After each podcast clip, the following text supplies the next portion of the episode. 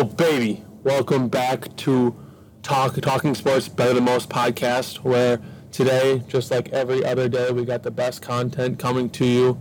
Uh, we got some great opinions on a lot of things sports related, but I'll hand it over to my partner to get us started. Yeah, I mean, here we go. It's it's it's officially football season, but we got to wrap a couple things up. So we've been following the saga of LIV and PGA Tour.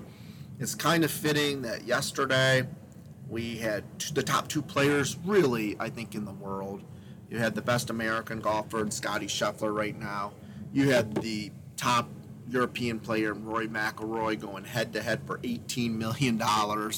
Um, I played for quarters, 50 cents this weekend, but they're playing for $18 million. And in the end, Scottie Scheffler's cut um, bailed him, and he pulled just about everything. And um, his putting kind of went down, and Rory got a huge break by hitting the flag stick and making a par on a chip shot.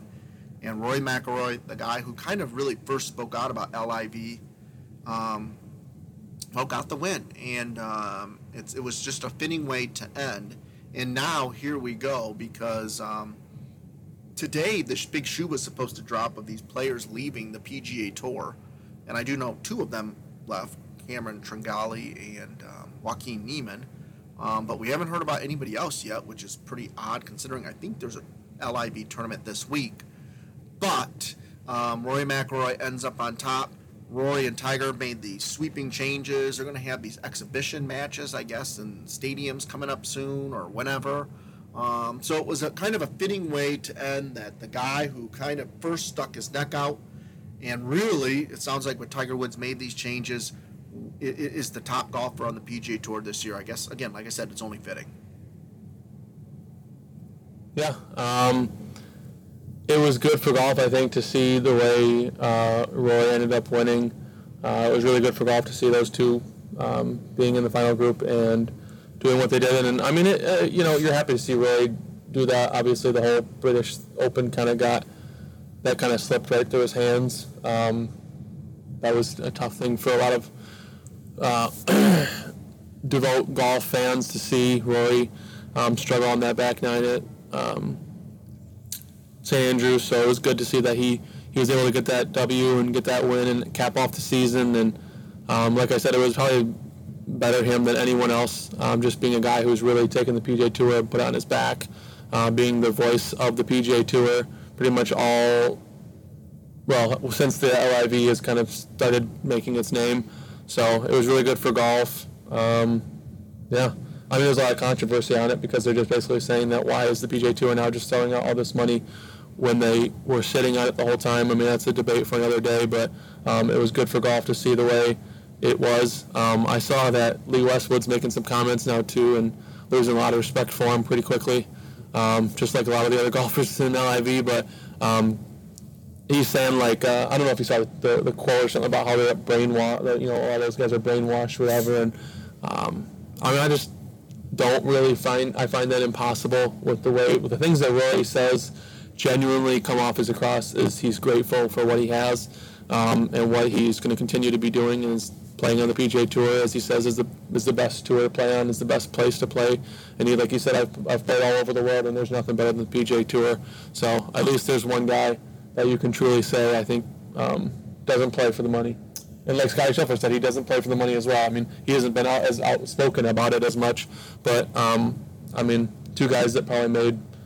I mean, I think Roy they said made 28 million this year on the on the tour, and That's even more than that. Scheffler um, made probably at least I'd have to imagine 15 to 20. And that's just on tour. That's yeah, counting yeah, their endorsements. yeah, yes. I mean, like so, um, they and obviously they make way more endorsements than they do with a PJ Tour, but um, yeah. So it just shows you two guys that are some of the best players in the world, um, whether you're LIV or PJ Tour, um, that they don't And I think care as much about the money. people, even like when we over vacation, we're talking to Jake about all of this, a buddy of ours. Like I think that's been our our concept from day one in talking about LIV versus PGA Tour, the history, the the legacy over money. What matters more to you? It would be like Tom Brady saying, "I'm going to go join the Canadian Football League because they're going to give me 300 million dollars Mm-hmm. for the year."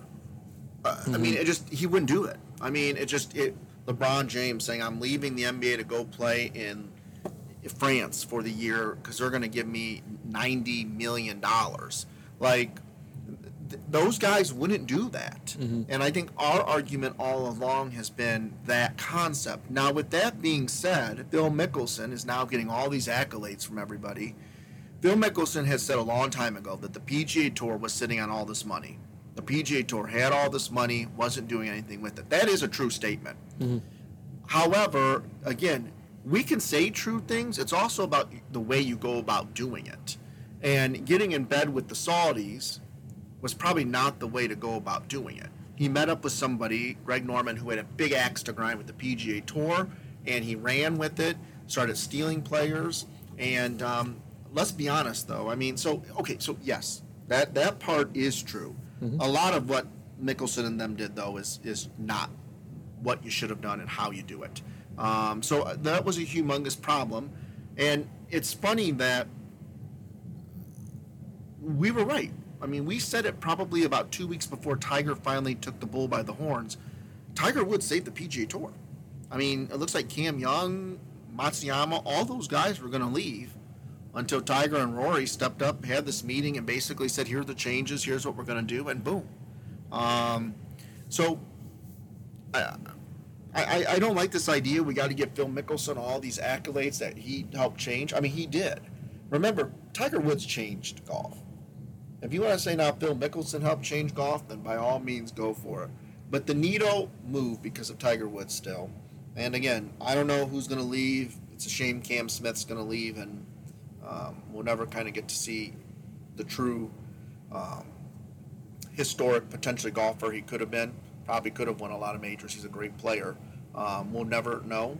Um, I feel really bad for that President's Cup team because that international team. I mean, they They're already at a, a disadvantage. I mean- now they're going to be down their top, I guess at least their top player, and I don't know who else. I have some Mexican heritage in me. I mean, I Yeah. Gonzalez, I might get to play. Um, because I'm honestly they got nobody. But um, holy smokes, when when when these rest of these names drop, I guess are going to drop any second now. Um, it's going to be pretty rough. So, um, anyways, the saga is not over. The PGA Tour at least stepped up. They're going to make some changes. They're putting out way not. I think what they're doing for the um, for the rookies, they're going to give them five hundred thousand dollars. I think up front, um, which is unbelievable. I mean, that's Yeah, I saw something about like Q school and, and all those things. Anybody I don't know who- if that has to do with it or not. no, but anybody who no. qualified is getting five hundred thousand dollars up front. Nice. So they they're going to get to graduate and um, they get this money to start their careers and they don't have to come you know and say well I got to make a cut to make my first paycheck. The PGA Tour is going to give them something. So Mm-hmm. you know if you think about it, I mean it is kind of falls in line with the rest of professional sports. Well, I think that's just going to help that- them retain the top talent. I mean, obviously, if you're the number one amateur in the world, then you're going to be going to the PGA Tour. You you would like to think that you're probably able to eventually make a career. I mean, a, Right. a very well off career. But I mean, some of the guys. Obviously, there's a lot of top college talent, and other guys that don't go to college that are still top talent. Um, and their plan is to be a you know a PGA Tour player.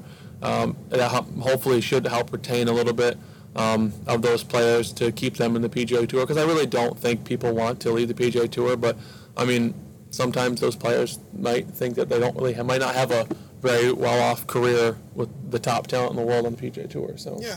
And I mean, it would just be like if you're the top player in college football. Well, guess what? You're getting a you're you're going to get a salary, right? No matter what ends up happening. Well, I mean, it's So- exactly like on IL already. Yeah, So, I exactly. mean, those, I mean, obviously they're a little different. They're amateur, but um, there's, I mean, I think it's helping keep players in college because they are getting treated. More, I mean, I understand it's a long story, but um, you know, I mean, it just helps keep them in, in college. They don't feel like they have to race to the the pro um, level just to start making money. So Uh, I think it's kind of cool. Um, I, it is. It's a really cool, cool thing um, that they're, they're going to help out these younger players and see what happens. I mean, uh, I just think it's it's great. And um, you know, if you want to say LIV, save the PGA Tour and um, all that kind of stuff, then so be it. Made everyone's life better, then so be it. Whatever. But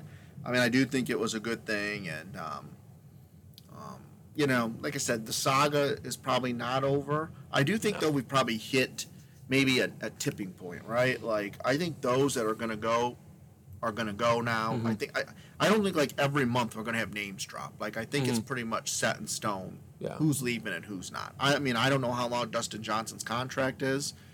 I don't know. Tim uh, Jay Monahan already said he's not welcome back, so so be it. I do think we do want to know what's going to happen. I, we probably won't really talk much about it until April when we find out what the Masters is going to do with LIV players. Um, but I thought Roy McIlroy's comments about how um, he really is not looking forward to playing with what 18 of them, I think, in a tournament in a month or something at Wentworth. That comment he made at the press conference um, was a good one. So that's going to be a really awkward tournament. as outspoken as Roy McIlroy has been um, to talk about how um, he does not look forward um, to being with them.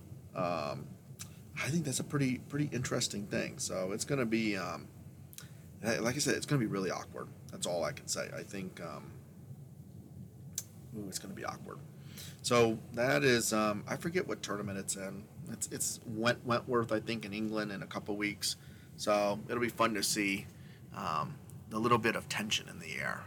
Um, I don't know. Do they go and talk to each other? Do they co- confront each other? I don't know. But I mean, I'm sure they'll be interesting. cordial and talk to each other, but and it's not going to have any change in disdain that Roy has for him and what they've done. And I'm sure it won't change anything with the LIV, LIV players because they think that they've been wronged by the PGA Tour. So Yeah, so it'll be interesting. So, anyways, there's a wrap up on the PGA Tour season. Good luck to Roy McIlroy.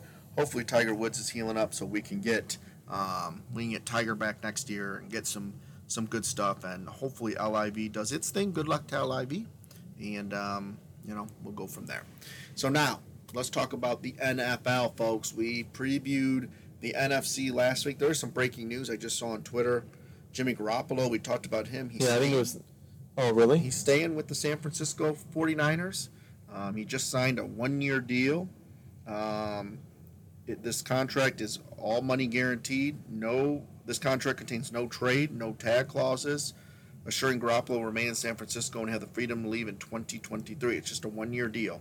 So um, basically, I guess he's content. So there's a couple things there.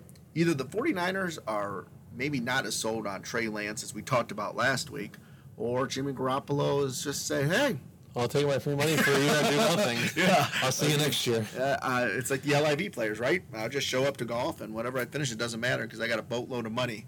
Um, so that's some interesting news because there's some teams that we thought maybe could use them. But um, that was last week. We talked about the NFC, so let's talk about the AFC. Let's start um, AFC East: Bills, Dolphins, Patriots, Jets. What's your take? What, what, do, you, what do you see in that division? Because um, let's be honest, the Patriots were on top of the world for so long; it was a Yeah. foregone conclusion. The Bills, Kind of a tough almost left- division now. I think so. Yeah. Yeah, I mean, you would have asked me that a few years ago, and I said that's a joke. But, um, you know, the Jets, I would say, are getting better. I don't think they, they're going to take any step to win the division. I think Buffalo is still really good. Uh, New England, I mean, I don't think they're like scary good, but they just find ways to win games. Uh, they're not like the scariest roster, I would say, but I mean, obviously, Bill Belichick has a lot to say about how to win NFL games, so he's done it for year after year after year. And Miami, obviously, is a team that's more on the uprise as well with Tua and um, Tyreek Hill. Tyreek Hill. Yeah, I couldn't think of his name. Um, so you would think that they'll be good, but obviously, it's a pretty tough division. It, it's going to be one of the tougher ones. Um, uh, yeah, I mean, you got Buffalo, who I think would have to be the favorite, and that's who I'm going to be picking. So. Yeah, I, I'm going to be honest with you. I think if the Bills don't win that division, I think it's going to be the Dolphins. I think they got some some. They added some great talent. Their offensive line they built up, did a bunch in the draft. Um, I, I just I don't believe Mac Jones is going to win a game for you. I'm sorry, he's not Tom Brady, and I don't think they got weapons around him. I mean, Bill Belichick has always found ways to win, but I'm sorry, I, I just I don't believe. I mean, he's got two guys that aren't even offensive coordinators, being the offensive coordinator. Um, that seems like a hot mess there. Um, the Jets, like you said, are getting better. Maybe give them a couple more years. Maybe they might contend, but no one's going to go against the Bills. It's Josh Allen. Um, they added, uh, I can't think what's his name on defense. Um, the, I mean, there's no doubt the Bills the Bills should win that division. I think the Dolphins, though, give them all they want. I'm sure Miami, though, don't want to. I don't know when they play at Buffalo, but They're not looking forward to it. Probably probably in late December. Um, that should be a fun game for the Dolphins up there. But I agree with you. I mean, the Bills. They play each other week three, but it's in Miami. Okay, 120 degrees, probably. Yeah, and then they play them December 18th in Oh yeah. Buffalo. Maybe we'll have a lake effect snowstorm up there. That'll be great. So, um, I- I'm going to take the Bills too. I agree. I think though, I think the surprise is I don't think the Patriots. I, I could see the Patriots finishing third or fourth in that division. To be honest with you. Yeah, I mean, I think it would go Jets last, but I think it's a good division, top to bottom. Yeah. Um, Every game's going to be Jets last, and then I think New England's. Um, New England's not going to get blown out. no, I don't think they will get blown out. They still have a good defense, but um, and then Miami, you would think should finish in second, but at the same time, I think Tua's consistency could be a big role in that. Because if he's consistent, I think they have the chance to fight the Bills. But if he's not consistent, I don't think they have a chance to fight the Bills. All right, so the Bills, that was an easy one, folks. Now let's get to the the yawner. There is an AFC South. Um, Texans, Colts, Jaguars, and Titans. You know the Titans will probably come into the playoffs undefeated. And, um, oh boy, I tell you, um, the Colts got Matt Ryan. That was a huge offseason pickup, right? That Carson Wentz last year, if I'm not mistaken. Um, they they've got Matt Ryan, Matty Ice. Always, we kind of kept thinking, just get him on a team that has a chance. Good things will happen. So um, the Texans, I'm going to be honest with you, I, boy, they're they're not Undefeated, though. I- yeah, they're oh boy. And then the Jaguars, I guess, will get better. Um, but so to me, it's the Colts and Titans. Um, what's your take on who's going to come out of that race? Well, the Colts had a solid year last year. They just, I think they what lost the last game of the season, and they just. horrible. Was it the Jaguars? It might have been, yeah. Um, yeah, I think the Jaguars spoiled the Colts' chances of making the playoffs last year. So, I mean, and I think I would say it's an upgrade at quarterback. And then you have a second year Jonathan Taylor, um, showing obviously what he could have My last number year. one fantasy pick. I, I'm just, yeah. I mean, so, you know, I think that they should be solid. Michael Pittman as a receiver. I can't think of who else their receivers are. Um, they have that. I can't think of his name right now. Uh, that receiver. Obviously Pittman, but whoever the receivers Um, are. Yeah, I know what you're. I know where you're going, but I mean, Yeah, Parris Campbell, but there's another one I'm trying to think. Oh, he might. He must not be with the team anymore. I mean, it's gonna be. Um, I guess it's kind of a weak receiver group. yeah, I think I think Michael Pittman's your number one. I think Michael Pittman's gonna have to carry them a little bit. Um, I think, again, with that being said, I, I Matt Ryan has to be an upgrade. I mean, he absolutely Yeah. has to be. I guess I don't. I don't know how it couldn't be. Uh, he can throw the football. I mean, there's no doubt about that. Mhm. The question is, though, you know, it's been a long time since. Um, I don't know. I, Matt Ryan's always played on a team that had to come from behind, had no expectations, and yet, I guess my question is, when when push comes to shove, now, is is he gonna be able to do it? I mean, I, I, I don't know. I I don't know. Well, it's it's. I can't pick though Tennessee. There's just something about them. Um, I just I don't know if I. Well, we'll find out about him in week four. The Titans and Colts play each other. I mean, let's face it. So I mean, you got Derrick Henry, right? Mm-hmm. Um, obviously, he came back at the end of last year. I just feel like every year though, the guy's getting older and older, and like at Mhm. some point, folks. I mean, I just think it, it wears you out. I mean, I, I just don't think. Oh, the Colts do have Keke Coutee. Remember, I picked him up at the end of the year. Um, he was a good pickup for me. Um, Well, they play the Te- Texans and Jaguars twice. You would hope to imagine that's four and all right there. So they play the Commanders. Um, I mean, that's five wins right there. I would have to imagine the Giants. You'd think that's a win as well. So I don't know if they play the hardest schedule of all time. yeah, it's it's it's definitely uh, yeah. I I mean, it's not a pretty division just because Houston and Jag- Jacksonville are not going to be good. And then Tennessee, I don't know what they're going to do with their quarterback situation. They don't with I can't think of the quarterback's name right now.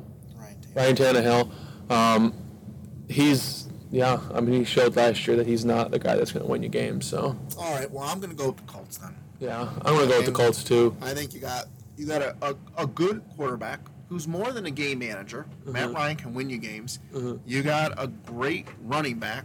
Yeah. Um, I, I think I think Matt Ryan's better than Tannehill, Uh-huh. and I think the running back situation kind of evens itself out. I mean, whatever Yeah. be the case. So I'm going to go with the Colts. So again, those are pretty chalk so far, I think, folks. Now you get to the West. You got the Broncos, the Chiefs, the Raiders, and the Chargers. Probably the toughest division in football.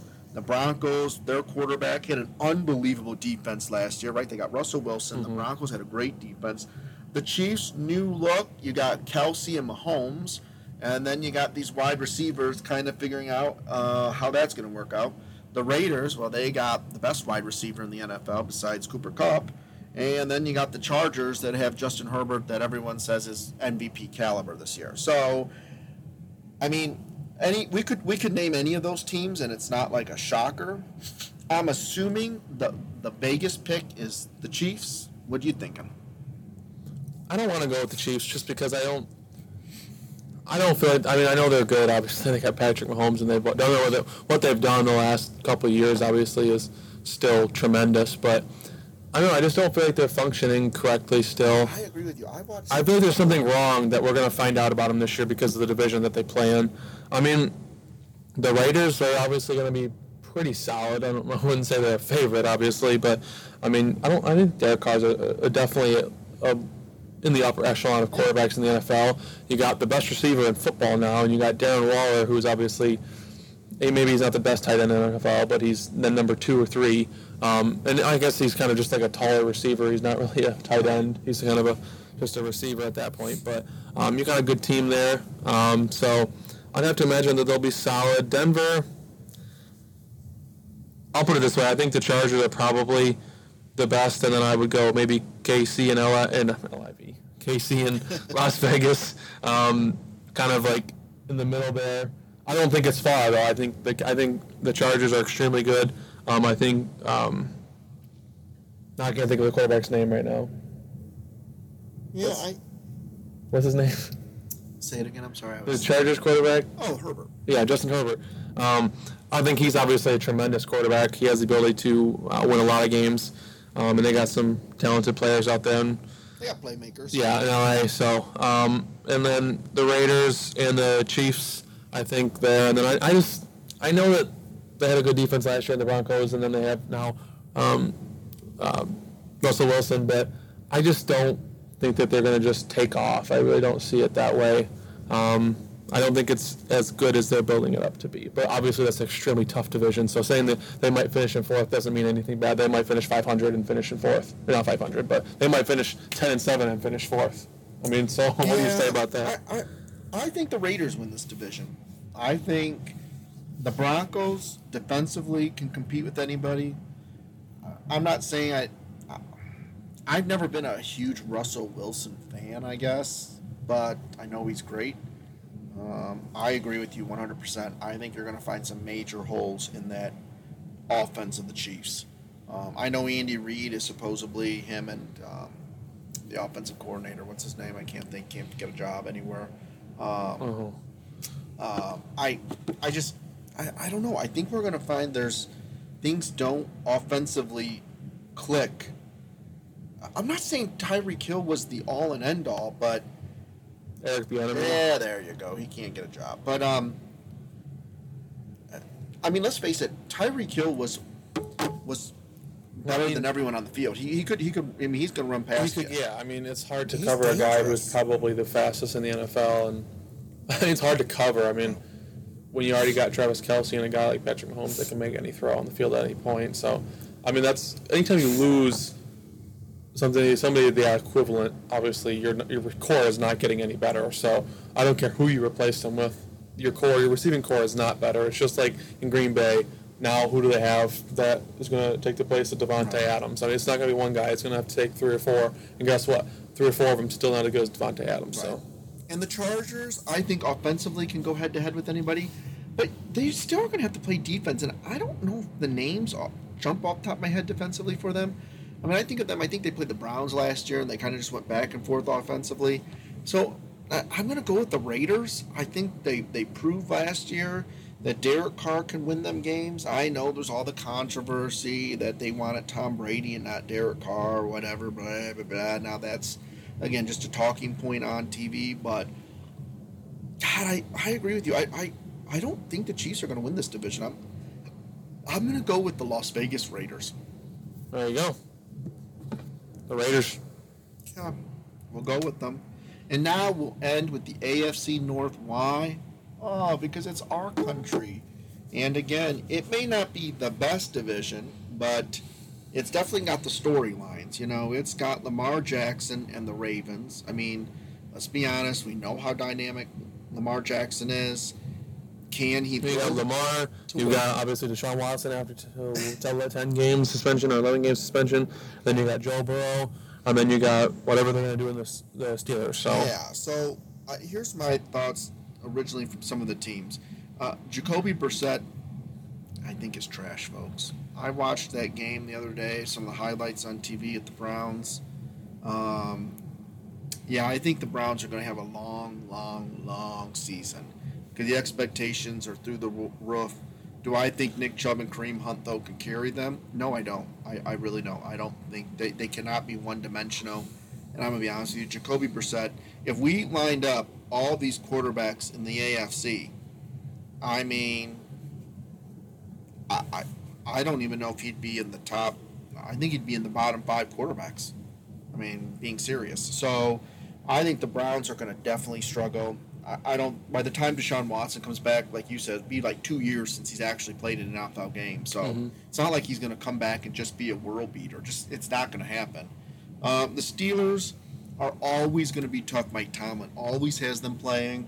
Um, with that being said, I just I- think that quarterback situation's too much of still. I, get it; they're going to run Najee Harris through the roof. I get that. I get that. I get that. He's not necessarily a breakaway running back. I feel just a pounder, and he's going to grind and grind and grind and grind you out. But I, I'm not sold on them either. Then it comes down to the Ravens and Bengals, and oh, I, I just Lamar Jackson is a video game, but I think top to bottom as a team. I know they had a ton of injuries last year, the Ravens. I get that. They get back the Ohio State running back. His name escapes me right now. JK, now. Who is it? JK. Yeah, J.K. Dobbins. Dobbins. Um, he's a dynamic running back, I think. Um, I think the Ravens and Bengals come right down to the wire. I think, though, Joe Burrow lifts them over the edge, and I think the Bengals squeak out this division. I mean, like, I, it's going to come down to the last week, I think.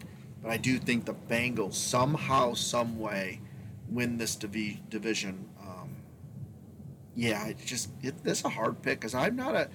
I just don't really like the Ravens, but I just think they they they they're a pretty stacked team too. So um, they're always going to play good defense. They got the best kicker in football. Can kick 70 yarders, um, probably. So uh, I'm gonna go. I guess this is more of a heart pick. I'm gonna go with the Bengals um, to somehow squeeze out and beat the Ravens and, and win this division. Yeah, so for me, I kind of go on the same route. Um, along the whole season wise, um, season, I'm going to pick the Bengals, but I think Baltimore is obviously a very good football team. But I think last year they kind of showed that um, somewhat that the, the the Raven system has somewhat been figured out. And obviously, I mean, Lamar is only so good that he can only be so good. So I think that he's. I think it goes Bengals then Baltimore, and I think you've got two teams right now that are going to be tied with. I think. I mean, Pittsburgh and, and uh, Cleveland. I think are both going to be kind of about equivalent. But Can Um, just I read think- this to you real quick? Listen to this. November 20th, Bengals Steelers. November 27th, Bengals Titans. December 4th, Chiefs Bengals. December 11th, Browns Bengals. December 18th, Bengals Bucs. December 24th, Bengals Patriots. January 2nd, Bills Bengals. And January 8th, the season ends with the Ravens and Bengals. I'm gonna be honest with you, that is a freaking gauntlet, folks. Um, I might have to change my pick now. I mean that that. I mean, I know the Browns are in there. I'm just saying because it's the Battle of Ohio division rivals. Mm-hmm. But I mean, that's a gauntlet to end the season with. I Mhm. mean, seriously, look at that. That's not good. I mean, you're going to play the Bucs, the Bills, and the Ravens three of the last four weeks, and throwing the Patriots. Mm-hmm. I mean, that that's. I didn't mean to cut you off, but I just want to see when the Bengals and Ravens play. They Mhm. do play the last game of the season. I wouldn't be surprised if it comes down to that. Yeah. So um, I think Pittsburgh obviously has been has been at least good uh, for a very very long time, and I think Cleveland. Um, I mean, when you have to go 11 games without the guy that you are basically giving everything for, um, it's kind of tough to really be able to compete. I think that they'll probably end up about a game or two over 500 at, at best. Um, I think the Steelers have the absolute ability to do that, or maybe more. Um, I think the Steelers are better than people think. Um, I think Pickett is going to eventually take the number one job. I think obviously they'll start with Trubisky because I don't think you can start the rookie and then say he doesn't pan out immediately. Um, you really can't go back out on that. Um, and I think Trubisky is a better player than people give him. I think he had a really tough time in Chicago, and I don't think it was totally his fault. Obviously, he made some bad passes, but I mean, if you look at Chicago, it's not the the quarterback wasn't the only issue in Chicago. So um, I think Trubisky's gotten a bad rep, but I think he's a better player than people think. So and I think Mike Tomlin has done a pretty good job in his time in Pittsburgh, showing that he can coach and make players. Um, get the best out of them and make them want to play as hard as they can. So um, I, I want to go with the Bengals, and I think Baltimore is just right behind their right behind them, and then I think uh, Pittsburgh and then I think Cleveland's last. Um, I'm not as high on Cleveland, um, even with Deshaun Watson. I still don't know um, if they're that amazing as they like to think that they are, um, but. Um, What's the backup quarterback? Uh, uh, Jacoby Brissett. Jacoby Brissett. I knew his name. I could not get it out of me. But uh, yeah, I think that I think they're good enough to find a way to win some games while he's there. But um, it'll also have been two years since Deshaun Watson's really played in a meaningful game. I think there's going to be a lot of nerves and a lot of um, A lot of fucking pressure. yeah, I mean, it's just a lot of pressure to come into the season, not having really been warm, um, not having been able to really, you know, obviously practice helps, but when it comes down to the games, um, it takes time to gel and kind of get that chemistry going with your receivers and running backs and tight ends.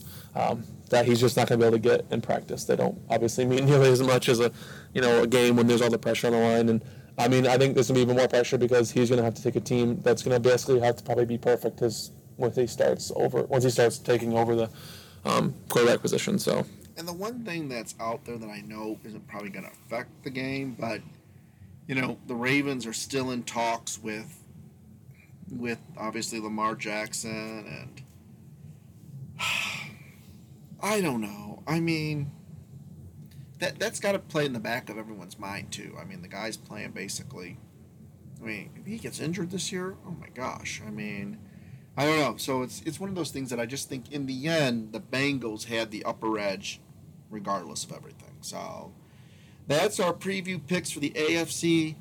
Next week we'll be making our NFL picks for games each week. Um, and we will pick our Super Bowl champion as well and see where those predictions go. But um, we want to talk some college football, but let's real quick throw this in there because it's super important. We're about 40 minutes away from potentially the end of an era. We mentioned it probably three weeks ago. Serena Williams announcing uh, this is definitely going to be her last U.S. Open, probably her last major, probably her last ever tennis match, tennis mate, tennis tournament to begin with. Um, you know, it's it's got people excited. She definitely both Williams sisters obviously changed the world of tennis. Whether you you know tennis or not, you knew who. I mean, she's they were, probably- right. I mean, she's most I would have to imagine go down as the best tennis women's tennis player of all time and probably one of the best at women's athletes ever. Yeah, so I mean, I can't think of. there's no reason why she isn't. I mean, I'm going to be honest with you. Stephen and I met him at the tennis court about a, three weeks ago, and I mean, we were just tossing the ball around, and I mean, I can't even imagine playing that sport. And um, I mean, she she did everything, and um, she did it the right way, and is definitely a role model for all women. And like you said, um, I'll be honest with you, I, I, I think she could beat just about anybody back in her prime. So. Um, I'm not gonna lie. I think America would love to see Venus maybe win a few game, few matches. Serena. Uh, Serena, I'm sorry, and um, I know her and her sister though are playing in the doubles tournament too. So it may be one of those awkward things where she loses in the singles, but they're still maybe alive in the doubles, maybe. So um, it could be one of those things. But I think obviously she's not going to win the U.S. Open, but it would definitely be cool to see her. At least to go a couple rounds. Yeah, even get At a least week into win. it. Uh, And, yeah. um, when make it to the third round would still. I think the scene of her maybe on center court after winning a couple matches would be a kind of cool thing for sports. Um, to see her just it would get people fired up. So um, let's hope she gets past this first round matchup. Um, there's a few looks like a few American women won a few matches already today. So um, look at that. She's 20 and 0 in U.S. Open first round matches, 78, 78 and and 3 in major. That's pretty good, folks. Um, the sad thing is, you know, like you know she's not going to win and um, you know so uh, every moment is is just kind of again we talked about this it's tough to finally see some of the biggest stars ever like their careers kind of end um, and um, you know so good luck to serena we'll see next week you never know maybe we'll be doing the podcast and she'll still be alive and making one of those you never know sometimes somehow Story runs. sports give you those stories that you never I mean, they kept showing Tiger Woods' championship last, you know, couple days in Atlanta when the tour championship was rain delayed on Saturday. We're replaying that. Then he won at the Masters. I mean, things we never thought would maybe ever happen again. So you never know, folks. Um, she's playing Danka. I won't even attempt to say the last name, but good luck to Serena. We'll see what happens. So, last topic of the day, probably our most passionate topic the college football season begins. Um, well, it began already with week zero. Um, and, um, well, the Big Ten kicked it off in Ireland. Now, don't ask me why, but the whole state of Nebraska showed up only to watch Scott Frost. We talked about this last week, him on the hot seat to watch Nebraska lose. And, um, well, folks, Northwestern again. We said every once in a while they have kind of some of those big years, and um, they did. So I guess the question on everyone's mind right now is: Does Scott Frost um, make it through the year in Lincoln? Well, I think they play Oklahoma in a few weeks, and um, I told Steven they'll probably upset them. But um, it's definitely was an interesting way to start the season in the Big Ten with an upset to start the year. Like I texted you Saturday, probably no better way than to start college football. Yeah, I mean it was a fun game to watch. I think both teams are better than I thought they would be. Um, Northwestern obviously comes out with the win and beats Nebraska. Nebraska once again loses again in a close game. So um, it's kind of Scott Frost's um, niche um, product is to give you games that are close but never win. So um, I feel bad for Nebraska. I mean, I felt bad for whoever lost the game before it obviously ended because I felt like both teams. I felt like Northwestern definitely deserved to win, but um, I felt like Nebraska kind of also deserved to win. So I, I feel bad. Maybe it's because I feel bad for Scott Frost in that program, but um, I think he's a better coach than what he's Well, shown. But at the same time, he's not winning games, so Had matter. game, uh, kind of we're. Well, they did were the stupid dominant. onside kick. Yeah, and that that kind of just. I don't know why. I mean, I think they could have back back. I'm going to They be basically Northwestern played the game. If you saw it, they played the game when they got up. They played the game that Nebraska had to beat them. They weren't going to let Northwestern beat themselves. Nebraska beat themselves. Alright. At least there's one play that I would say that without without question is the stupid onside kick. I mean, you're up 28-17, I think, at that point, um, and all the momentum is with you. So why why give them the ball at the 45 yard line? Make them go 80. Make them go 75 yards. Right. I mean, it just doesn't make any sense. And I mean, obviously, when it doesn't go your way, you know, calls are obviously in the hindsight, you know, you're like, man, I wish I would have got that back. It was a bad call. But I just don't understand the idea behind the onside. I mean, if you were down 28 17 and you felt like you really needed something to go your way, then I guess maybe I understand it. But I just didn't feel like it was a smart idea. Um, there was still a lot of game left at that point.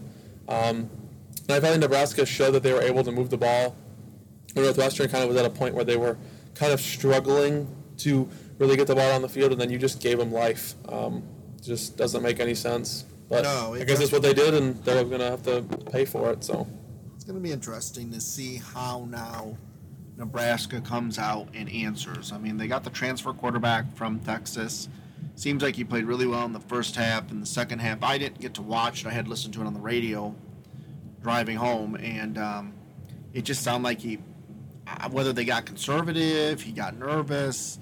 Um, it just seemed like it kind of fell apart. Uh, yeah, there was a couple throws that just slightly off. I felt like, but and then at the end, Northwestern just pounded it down their throats. Yeah, I mean that they ran the ball. I don't know how many times in a row, but um, at the end, I mean they were really. I mean Northwestern truly played not. They truly played not to lose. I mean it ended up working for them, but at the same time, uh, the whole onside kick was just unbelievably dumb in my opinion. From the, I mean when I saw it happen, I just couldn't believe that they were doing that. First thing I said was, "Why would you onside kick on that situation?" But obviously, if they would have got it, I mean we'd probably be saying a different you know story right now. But um, I mean, once again, Pat Fitzgerald wins the game, and who knows? They might have a chance to win the West. As I mean, they've won it two out of the last four years. Once they have consistent quarterback play, they just seem to win it. Um, and in the other years, they have not had consistent quarterback play, and they go three and nine. So um, I think they've got a respectable quarterback in Ryan. I think he, he threw some. He had some pretty good plays, made some good passes, and I mean he just they're not like you look at the roster and you don't go like wow that's scary, but I mean they just they find a way to get the best out of what they've got, um, whether that's really anywhere near the top talent of the Big Ten, but um, they just find a way. So um, Northwestern wins, and no Scott Frost is um, even in a. It, the seat was already hot, but it even got hotter. Yeah, it's not a comfortable place to be. So now, here we go, folks. Let's make some college football picks. And sometimes the games are going to probably be just absolutely, we know who's going to win, but we'll mention them because we kind of want to throw in our two cents with some of them. Thursday, some big games on Thursday night to kind of get things going. Central Michigan playing Oklahoma State. We both believe Oklahoma State's going to win, but I'm going to be interested just to see kind of again. Oklahoma State's one of those teams that every year, for some reason or another, people think they're going to be kind of good, think they're kind of not going to be good. Um, so I'm interested just to see again because the Big 12 with Baylor, Oklahoma State, Oklahoma, one Texas, where that all shakes out. So again, while I don't know much about Central Michigan, and I don't think they're going to win that game, I'm interested just to see kind of how Oklahoma State pans out. So that's kind of just a game I want to throw out there just to. But seven o'clock, ESPN, West Virginia, Pittsburgh. Who are you taking, Stephen? So, um, Pittsburgh is ranked pretty high. Um, obviously, they're number 17 in the country. I'm not really sure why. Um, they lost their uh, best. I mean, they lost their best player, and um, they lost probably their top two players. I guess. Now I'm thinking about Yeah, it. yeah. Um, Jordan Addison, I think his name was the receiver, uh, went to USC, and then Kenny Pickett, being their best player, um, was tremendous last year, and now he's in the NFL, and he looks to like he's going to maybe be a, a starter before the end of the season. So um, I don't really understand why Pittsburgh's so highly ranked. I don't know much about West Virginia either, so um, it's kind of tough. Um, I'm not sure who to pick here, just because either way, I don't feel like I respect either program that much right now. Um, but I guess with it being in Pittsburgh, I'll go with Pittsburgh. All right, Stephen Pittsburgh. I'm going West Virginia. Toledo playing Long Island University. Just want to make sure you believe in your Rockets still. They'll win. Okay. They'll lose like four more games, but they'll, All they'll win that game. All right, Big Ten, Penn State, Purdue. I you already know my prediction on this. I think Purdue, Purdue at home. I think they upset Penn State on the way to winning the West. Purdue beats Penn State. I was looking at this and I was trying to find the game and I was looking at uh, top 25 and I couldn't find the game and then I didn't realize that Penn State wasn't ranked. So um, that kind of came as a shocker to me. Um, I feel like they always have been ranked. They've been a really respected program. Um, say what you want about James Franklin, but I, I really do think that Purdue is going to win this game. I think that I just think that it's a it's Thursday night under the lights, first game of the year. Purdue can pass the ball. Their defense might be a little more suspect, but I don't think the Penn State offense is that great. Last year they went seven and six, which I I didn't realize they went seven and six at that point. But um, their offense was very um, inconsistent, and it had a lot of rough um, game. So um, I, I'm going to go with Purdue. I think Purdue's offense in their environment at night, first week of the year. Um, I think that has to be a pretty rowdy environment. So I put a little money on that, folks. All right, it's Friday night. We got our fantasy draft. We'll be watching the end of this game. Western Michigan, Michigan State. Michigan State has to win, right? Yep. Oh, go Sparty. okay, just making sure. Next game, Big Ten game, eight o'clock. Maybe we'll be watching this game, folks. Illinois at Indiana. There's to me no doubt Illinois wins this game.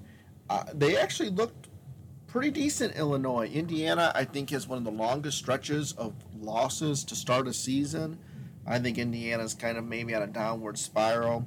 It's at Indiana, but I think Bret Bielema takes his Fighting Illini into Indiana and gets the dub. Illinois starts the season, folks, 2 and 0 in my book. What do you think? This is tough. Um, I guess they play Wyoming, which I thought Wyoming would be a little better than that. Um, I'm going to go with Indiana. Um, at Indiana, I believe the game is yeah Yep. at Indiana. So um, I think that at some point after last year they have to kind of rebound. Um, yeah, I don't I don't think they lose to Illinois. All right, Michigan's going to start two quarterbacks in two weeks. They're playing Colorado State. Michigan's going to win. So we'll both circle Michigan. But again, tell you texted me. We were texting last night. Tell everybody out there what do you think about Michigan and the two quarterback system for the first two weeks? So they're starting Cade McNamara game one, and then they're going with JJ game two, um, and I think they they play Hawaii week two, and Hawaii lost to Vanderbilt at home, um, at, at Hawaii I should say, sixty three to ten. So I think um, Michigan should have that covered in the in the second quarter. Um, so I don't know if it's going to say too much. Obviously, I think Colorado State will probably give Michigan a little bit more of a test. Um, I think Colorado State's probably a little bit better of a program. So um, I think it's I think after the two games he's still going to go back to Cade McNamara. Um, I don't think that he's going to stick with JJ after that, but I think both of them um, are good quarterbacks. I think they bring kind of two different uh, playing abilities. I think JJ is obviously much better athlete, but Cade McNamara is a little bit more of a I'm sure you know what you what you see is what you get out of Cade McNamara. He's not going to really make too many bad decisions. Um, so I think it'll go back to Cade after that point. All right. Hey, real quick, I'm going to throw this out there. We're not going to make a prediction because we would pick the same team, but you think there's any chance the Jackrabbits of South Dakota State could go into Iowa and beat Iowa? Uh, no. Okay, just checking. I just wanted to make sure I threw it out there just in case. But if there was a team that would be upset, it would be them. Oh, that's interesting. All right, next pick Rutgers, BC. I'll let you pick first. Who you got? Rutgers. Oh. I gotta go Rutgers too. I thought you were gonna go BC, but I'll take. I gotta pick Rutgers too. All right, three thirty ABC. One heck of a matchup. Oregon at Georgia, but I think it's at in, in Atlanta. Um, so the storyline there is Oregon hired Georgia's defensive coordinator. I think the line is 17 and a half when I took the bet. I don't think Oregon wins, but I think Oregon definitely covers. So my pick is Georgia, but I think Oregon's going to give them everything they can handle and more. Yeah, I think um, Georgia's going to win the game, but I think um, Oregon is definitely a, an offensively probably a little bit stronger. Yeah. Um, they're going to give you more looks um, offensively than Georgia's going to. Georgia's going to just kind of say we got better players than you, and we're just going to beat you that way. Um, what you see is what you're going to get, and I think Georgia's going to win, but I think it's going to be a better game than 17 and a half or whatever the spread was. Um, I think probably Georgia wins by 10 or they win by two touchdowns. So All right. Cincinnati at Arkansas. I think we would have all liked to see Cincinnati maybe play Arkansas last year. I hear a lot of people saying maybe Arkansas is overrated. Cincinnati lost their quarterback. I'm high on Arkansas. I think they the ceiling's the limit. But I tell you what, I'll take Cincinnati in this game. Hmm, I'm going Arkansas. I don't think I have to say too much. They lost their quarterback. Uh, they Uh, lost their, you were gonna their, their, their guy. It's also in Arkansas, so I'll I take the. Razorbacks. They they definitely took a step forward last year. Um, they got smashed by Georgia last year, but I think they played a lot of really good games last year and showed a lot of people that um, they're not a team to be messed with. All right, Utah at Florida, seven o'clock, ESPN. this is an interesting matchup, folks. I don't know what's going on with Florida. We'll see what happens. I got to go with Utah. What's your take? I'll go Utah with probably, uh, I would say Utah by 17. All right. Wow. That's oof, those Florida fans are. They're not going to be happy They're after this like game. I can tell you that one. Utah State plays Alabama. I told Stephen the talk was in the broadcast, if you watch the game, that Utah State was supposed to be a pretty offensive juggernaut. They did score points easily. The defense looked horrible. I think they were playing Connecticut, which is a horrible team. But, folks, let me just say this I don't think Alabama is going to just destroy Utah State. Wouldn't be surprised if Utah State scores a few points. Alabama's probably got the best defensive player in the country, but I don't know. Just keep a sneaky eye on Utah State. And let's see how they play there. All right, Notre Dame, Ohio State. So the storyline obviously is Ohio State was manhandled. Um, they really didn't look good against Utah. They got manhandled by Michigan. Notre Dame, new quarterback, some injuries. Ohio State, I think, probably has three Heisman Trophy candidates out on the field. It's in Columbus, under the lights. After the embarrassing way Ohio State ended the season against Michigan, I think Ohio State wins. I say Ohio State pulls away in this fourth quarter, probably wins 10 to 17 points. I would not touch that line with anything. Uh, but I think Ohio State wins. I think Ohio State looks good. I think it sets the run in the Big Ten. Notre Dame, Marcus Freeman, they're going to play tough for them. I don't think it's going to be a blowout, but I there's no way I don't think Ohio State wins this game. Um, so I'm going to pick Ohio State as well. I think it's going to be not as close of a game as you think. Um, I think Notre Dame is highly overrated. I think they announced that Tyler Buchner is going to be the quarterback. I watched Tyler Buchner play last year. The only thing he did was run the ball. Um, if he tries to do that, I know Ohio State's defense was not very good last year, um, and I don't think their defense is going to be good this year. But um, their offense is probably the best in the country. Um, I think Tyler Buchner is going to be absolutely shaking nervous stepping into the field um, Saturday night, playing against Ohio State um, in that environment. says it's not even that big. They play in state. Oh yeah, Michael Mayer said that or whatever. But um, I think first start, first true start. I don't know if he started last year, but I don't really care if he started last year. This will be your first true start, in my opinion. Um, it's going to be tough, um, but I think Ohio State wins by, by three or four touchdowns. Let's take it. Sunday, September 4th, under the lights, 7:30, New Orleans, Florida State, the team that used to be good, I guess. LSU, the team that used to be good.